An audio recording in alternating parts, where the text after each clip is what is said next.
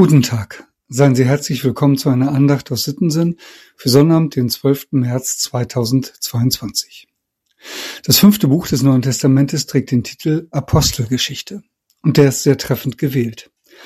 Denn in diesem Buch wird die Geschichte der Apostel, also der Jünger Jesu, erzählt. Am Anfang geht es um Petrus und die anderen, später um Paulus und seine Mitstreiter. Der hat von Gott den Auftrag bekommen, von Jesus Christus zu erzählen, bis an die Enden der Erde. Und so bereist da Paulus die damals bekannte Welt und kommt auch nach Athen. Dort berichtet, fallen dem Paulus vor allem die vielen Götterbilder auf. An jeder Straßenecke ist ein anderer Gott zu finden. Und in Athen gibt es offenbar viele philosophisch interessierte Menschen. Sie hören von dem neu eingetroffenen Prediger, sie sind neugierig, was er zu sagen hat, und laden ihn zu einem Vortrag ein. Von der Rede beziehungsweise von der Predigt, die Paulus dort hält, kann man viel lernen. Er greift nämlich gleich zu Anfang etwas auf, das den Menschen damals in Athen sehr geläufig ist. Er redet von den Götterbildern, die ihm in Athen von Anfang an begegnet sind. Offenbar haben die Menschen damals für jeden Fall, den man sich vorstellen kann, für jede Eventualität des Lebens einen eigenen Gott oder eine eigene Göttin. Ein ganzes Universum von Gottheiten. Und dann sagt Paulus etwas Grundlegendes für den jüdischen und für den christlichen Glauben. Gott ist nicht eine Erfindung des Menschen, sondern Gott hat Himmel und Erde geschaffen, also auch den Menschen. Er braucht auch niemanden, der für ihn eine Statue oder ein Bild anfertigt. Paulus sagt dann sogar wörtlich, Gott lässt sich nicht von Menschenhänden dienen, als ob er etwas nötig hätte.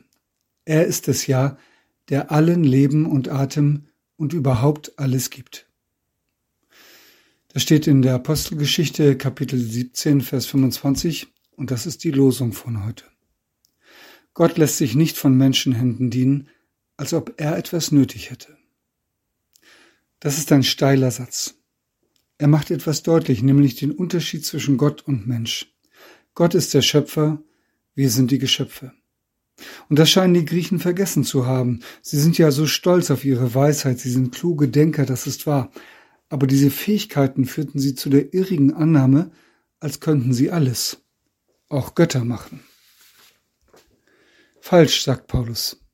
Es gibt nur einen Gott, den Vater von Jesus Christus. Der hat Himmel und Erde geschaffen und er hat Jesus von den Toten auferweckt. Er ist Schöpfer, wir sind seine Geschöpfe. Das war eine klare Ansage. Am Ende wollten viele das nicht hören. Aber einige bewegten die Worte so sehr, dass sie sich auf den Weg des Glaubens machten. Unter anderem übrigens Dionysius, allerdings nicht der, nach dem unsere Kirche in Sittensinn benannt ist, obwohl das ein schöner Namenshinweis gewesen wäre. Noch einmal die Aussage des Paulus. Es gibt nur einen Gott und der hat es nicht nötig, dass irgendjemand etwas für ihn tut, denn er hat ja selbst alles geschaffen. So richtig dieser Satz damals in Athen war, so falsch kann er heute verstanden sein. Man könnte ihn ja auch so hören, dass man sagt, ach, wenn es so ist, dann brauche ich ja nichts für Gott tun. Und das wäre falsch. Deshalb ist es so wichtig, dass man den Zusammenhang dieses Satzes in der Predigt in Athen kennt. Gott hat es nicht nötig, dass irgendjemand etwas für ihn tut, wohl wahr. Aber er möchte, dass wir etwas für ihn tun. Er möchte uns als seine Mitarbeiterinnen und Mitarbeiter. Der große Gott, der Himmel und Erde gemacht hat, möchte dich, der du jetzt diese Andacht hörst, dass du ihm hilfst. Er möchte, dass du von ihm erzählst bis an die Enden der Erde, so wie er das damals von Paulus gewollt hat. Er möchte, dass du dich für seine Schöpfung einsetzt, denn er liebt, was er geschaffen hat. Er möchte auch, dass du dich für deine Mitmenschen einsetzt, also auch für den Frieden und für die, die seine Hilfe besonders brauchen. Der große Gott, der Himmel und Erde gemacht hat, will dich gebrauchen. Und wenn es ist, dass du deine Hände faltest und betest, denn darin liegt eine ganz ungeahnte Kraft. Ich bete mit Worten von Franz von Assisi.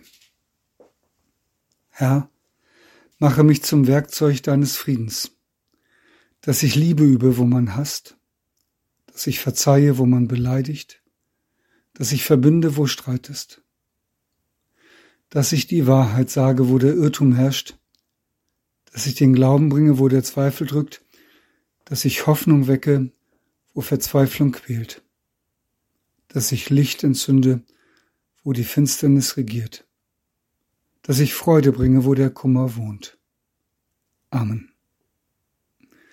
Mit einem freundlichen Gruß in jedes Haus, Ihr Andreas Hannemann.